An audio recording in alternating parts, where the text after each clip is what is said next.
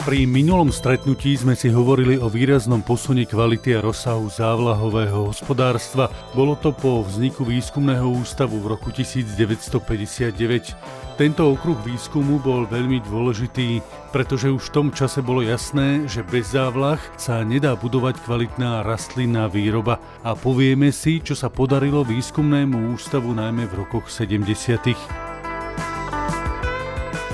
Založenie výskumného ústavu závlahového hospodárstva a veľa úloh v tejto oblasti vytvárali istý tlak na riešenie niektorých problémov a tak sa mnohé oblasti museli riešiť za pochodu. Najviac okruhov spadalo do oblasti vlahovej potreby a závlahového režimu a tiež závlahovej techniky, menej otázok bolo v ekonomike závlah a využitia odpadovej vody z potravinárstva na zavlažovanie. Najviac okruhov problémov sa riešilo v oblasti vodohospodárstva vo vzťahu k závlahám, zisťovala sa vlahová potreba plodín a stanovenie závlahového množstva počas vegetácie. Kým v predchádzajúcich obdobiach sa závlahy budovali viac živelnejšie, výskumný ústav vedel už presne vypočítať a zhodnotiť napríklad, či dané vodné toky majú takú výdatnosť, aby sa dali vhodne využiť na zavlažovanie konkrétnych plodín. Tiež sa zisťovalo, aká mala byť dimenzia čerpacích staníc a ako riešiť vhodne podzemnú rúrovú sieť.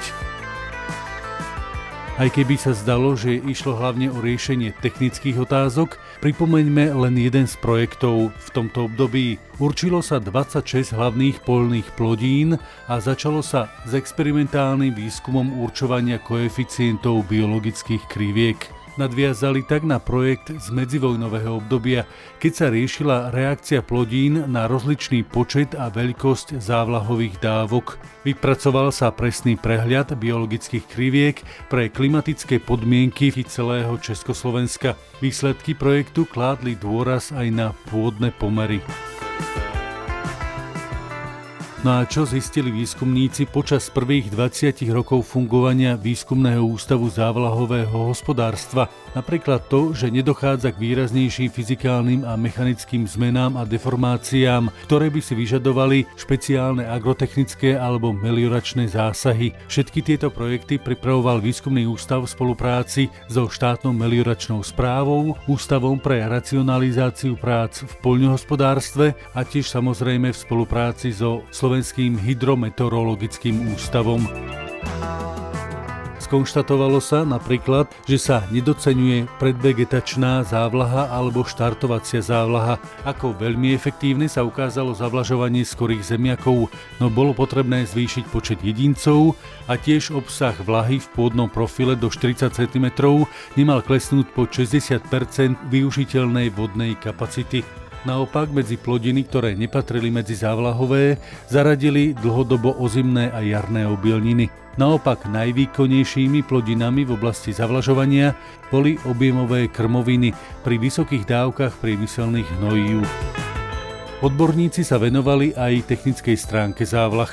Skonštatovalo sa, že pri správnej organizácii práce mohol byť systém odporúčanej závlahy efektívny na výmere 25 tisíc hektárov. Prišlo sa aj s novou koncepciou závlah v podobe pásových zavlažovačov. Boli odskúšané a v roku 1978 sa začalo aj s ich sériovou výrobou. V tejto oblasti bolo zapísaných viacero zdokonalení ako československé patenty.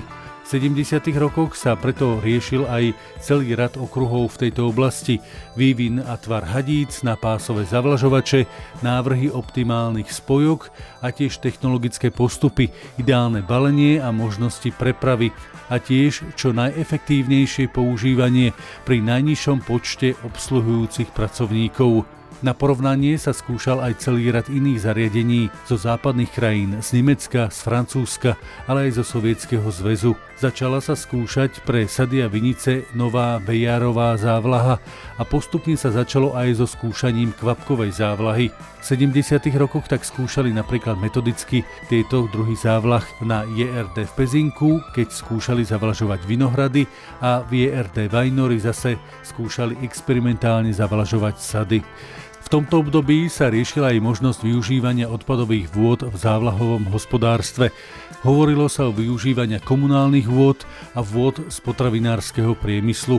Pokusne sa vybudoval aj experimentálny objekt na využitie odpadových vôd zo škrobárne Šmolovy. Z hľadiska ekonomického výskum ukázal, že zvýšenie hektárových úrod zavlažovaných plodín predstavuje len 30 až 50% z potenciálneho prírastku. Odborníci teda skonštatovali, že príčinou nie len nedostatočný vlahový režim, ale aj nízka úroveň agrotechniky a neboli zosúladené ani produkčné faktory a požiadavky hospodárenia na zavlažovanej pôde. Ako jednu z úloh vtedy napríklad odporúčali v oblasti organizácie práce vytvoriť podmienky na včasné zvládnutie prác spojených s intenzívnym zavlažovaním. Ďalšou úlohou bolo tiež vytvoriť podmienky pre pohotové opravárenské služby závlahovej techniky.